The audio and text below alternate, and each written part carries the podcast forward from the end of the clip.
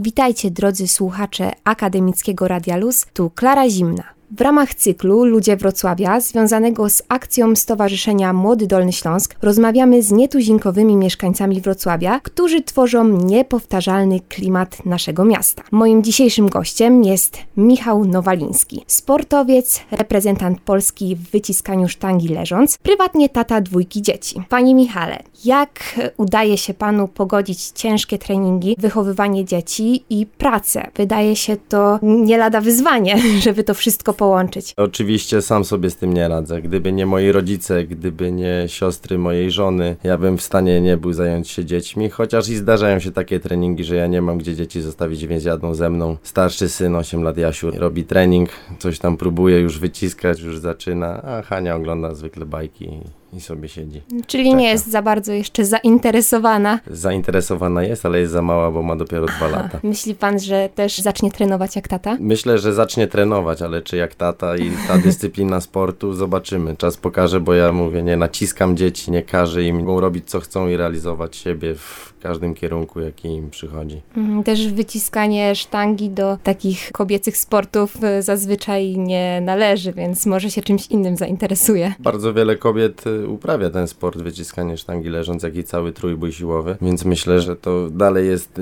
uważane w społeczeństwie za nie Aha. kobiecy sport i pewnie tak jest, bo, bo jednak to rozwija muskulaturę, co u kobiet nie zawsze jest mile widziane, mhm. ale kobiety próbują, jakby nie było i, i trenują ciężko.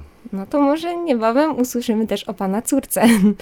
E, a jak zaczęła się Pana przygoda ze sportem? Moja przygoda ze sportem zaczęła się bardzo wcześnie, bo już w klasie podstawowej, jak nie bieganie, jak nie jakieś podskoki, koszykówka, piłka nożna, od samego dziecka się interesowałem sportem. A siłowo w gimnazjum nauczyciel zabrał nas do piwnicy, tam stworzył taką małą siłownię, gdzie stała ławka do wyciskania i tam się zaczęło. Mhm. Nieświadomie bardzo nie wiedziałem, że to pójdzie w tą stronę i, i się rozwinie aż tak bardzo, że zajmie praktycznie 50% mojego całego życia, ale do tego doszło. Mhm. Był też pewien zakład z nauczycielem. Może coś pan o tym opowiedzieć, o tym zakładzie o szóstkę? Tak, to było, no, to polegało na tym, że gdy powiedział, że będziemy wyciskać, ja nigdy tego nie robiłem, ale czułem wewnętrznie, że 60 kilo wycisnę. Powiedziałem mu, że jeśli wycisnę 60 kilo, będzie musiał wpisać mi szóstkę, jeśli wycisnę 80, to trzy szóstki. On się na to zgodził. Widać było po nim, był pewien, że ja tych 60 kilo na pewno nie wycisnę. Te 60 kilo wycisnąłem, 80 kilo nie wycisnąłem, ale szóstki dwie bodajże z tego co pamiętam mi wtedy wpisał. Mhm. To też pewnie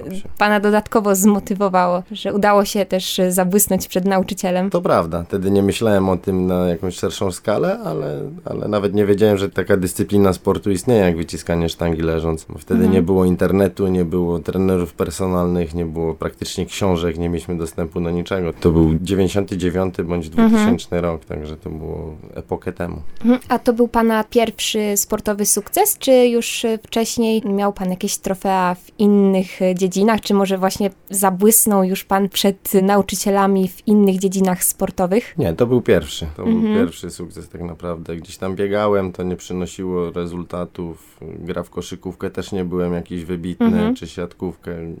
Byłem w reprezentacji To też są szkoły, takie bardziej zespołowe sporty. To prawda, to mhm. prawda, ale tam trzeba być wybieganym, że tak powiem, mhm. i skocznym. A tego niestety mi brakowało na tle innych rówieśników. Ale z pewnością początki w innych sportach pomogły panu utrzymać formę i jak zaczął pan porządnie trenować wyciskanie sztangi, to w jakiś sposób pomogło, czy nie do końca? Czy to są jednak inne Myślę, mięśnie i inne partie ciała muszą być rozwinięte? Na pewno inne partie ciała i w kierunku fizycznym niekoniecznie pomogło, ale na pewno w psychicznym nauczyło mhm. walczyć o trofeum, walczyć o siebie, przede wszystkim walczyć z samym sobą, z, ze wszystkimi przeciwnościami losu i takiego zawzięcia, co dzisiaj mi zostało, rywalizacja ta zdrowa, to ja mhm. zawsze w każdą stronę, w każdy sposób, z każdym bardzo chętnie mhm. się sprawdzę i, i, tego na pewno nauczyło mnie to startowanie w tych zawodach i walkę choćby w tych klasach, gdzie, grałem w reprezentacji, choćby w koszykówkę, gdzie nie byłem najlepszy, to i tak się starałem, Mhm. żeby jednak na te Dać mecze pojeździć. wszystko. Dokładnie. Każdy sport Dokładnie. chyba uczy takiej wytrwałości. To prawda, Mhm. to prawda.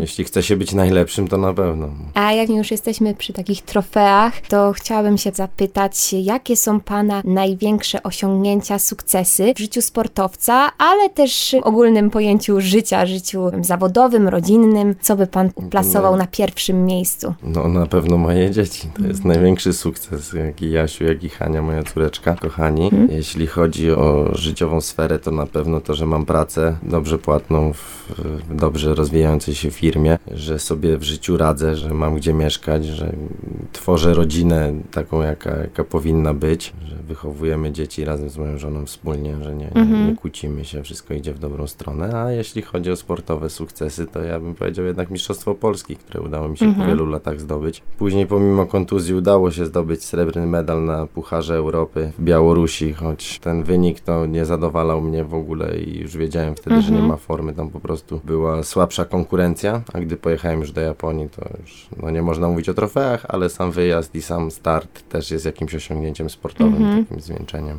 No bo bycie reprezentantem Polski na Mistrzostwach Świata to już jest trofeum. To było długo moje marzenie. Tam właśnie pojechałem przede wszystkim dzięki sponsoringowi mojej firmy, w której jestem zatrudniony, Mhm. czyli EBS, bo to ta firma wyłożyła praktycznie wszystkie finanse Mhm. związane z tym wyjazdem. Taki wyjazd też jest y, bardzo Dokładnie. kosztowny. Ciekawi mnie to, jak Pana kariera sportowca wygląda w 2020 roku. W ubiegłych sezonach walczyłem na pewno o to, żeby być w formie jak najwyższej. W tym sezonie, gdy wyskoczył wirus i cała pandemia, postanowiłem zająć się sobą, swoim zdrowiem, poprawić wyniki krwi, skład masy ciała, pomyśleć o tym, by żyć dłużej w pełni świadomy i w pełni sprawny fizycznie. No i dzięki temu doszedłem do pewnej diety, zrzuciłem 30 kg, czuję się doskonale, poprawiłem wszystkie wyniki. Jestem bardzo zdrowym człowiekiem w tym momencie. Co prawda, siły nie zostało w ogóle. Jestem w najniższej formie siłowej, jakiej byłem od chyba 10 lat, ale to mnie cieszy bardzo, bo jestem zmotywowany do ciężkiej pracy, już zacząłem ciężko trenować i myślę, że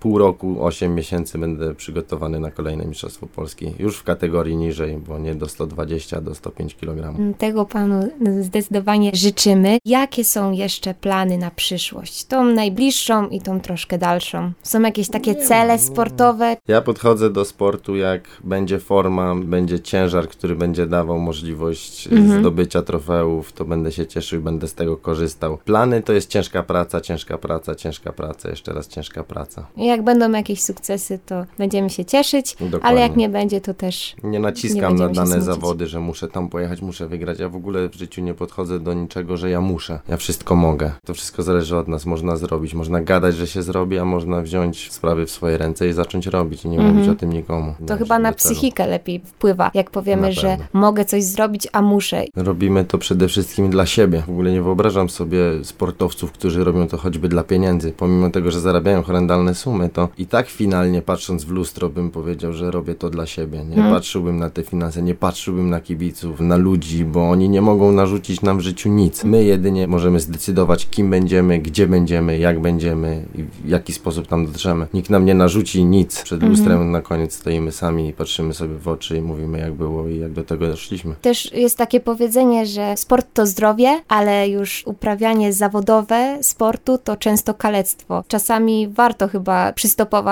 na przykład podczas kwarantanny i pomyśleć też o innych sferach życia. Oczywiście, oczywiście. Mi się to w sumie troszkę przypadkiem, bo, bo trafiłem na fajny filmik na YouTubie odnośnie odżywiania i zastanowiłem się i stwierdziłem, że faktycznie moje odżywianie leży na dnie i Mhm. kuleje, jest bardzo złe i trzeba to zmienić. Przy okazji zrobiłem badania krwi, tam były one tragiczne, pierwsze wyniki i postanowiłem zadbać o zdrowie, nie zwracając uwagi na formę sportową, na to ile kilogramów na sztandze zostanie, czy ja Mhm. będę w stanie zdobyć Mistrzostwo Polski, czy ja będę ósmy, czy siódmy, czy ja w ogóle pojadę na zawody. Nie myślałem o tym wcale, teraz też o tym nie myślę, choć zacząłem już ciężko trenować i zasuwam jak dziki osioł, że tak powiem. Mhm, czyli praca, praca, Ciężko, praca. dokładnie. I mam nadzieję, że efekty też będą i będziemy mogli je podziwiać za pół Jeśli- roku, może za rok. Jeśli ciężka praca, to efekty na pewno będą. Mhm. Bardzo dziękuję za rozmowę i życzę miłego dnia. Dziękuję bardzo również, wszystkiego dobrego.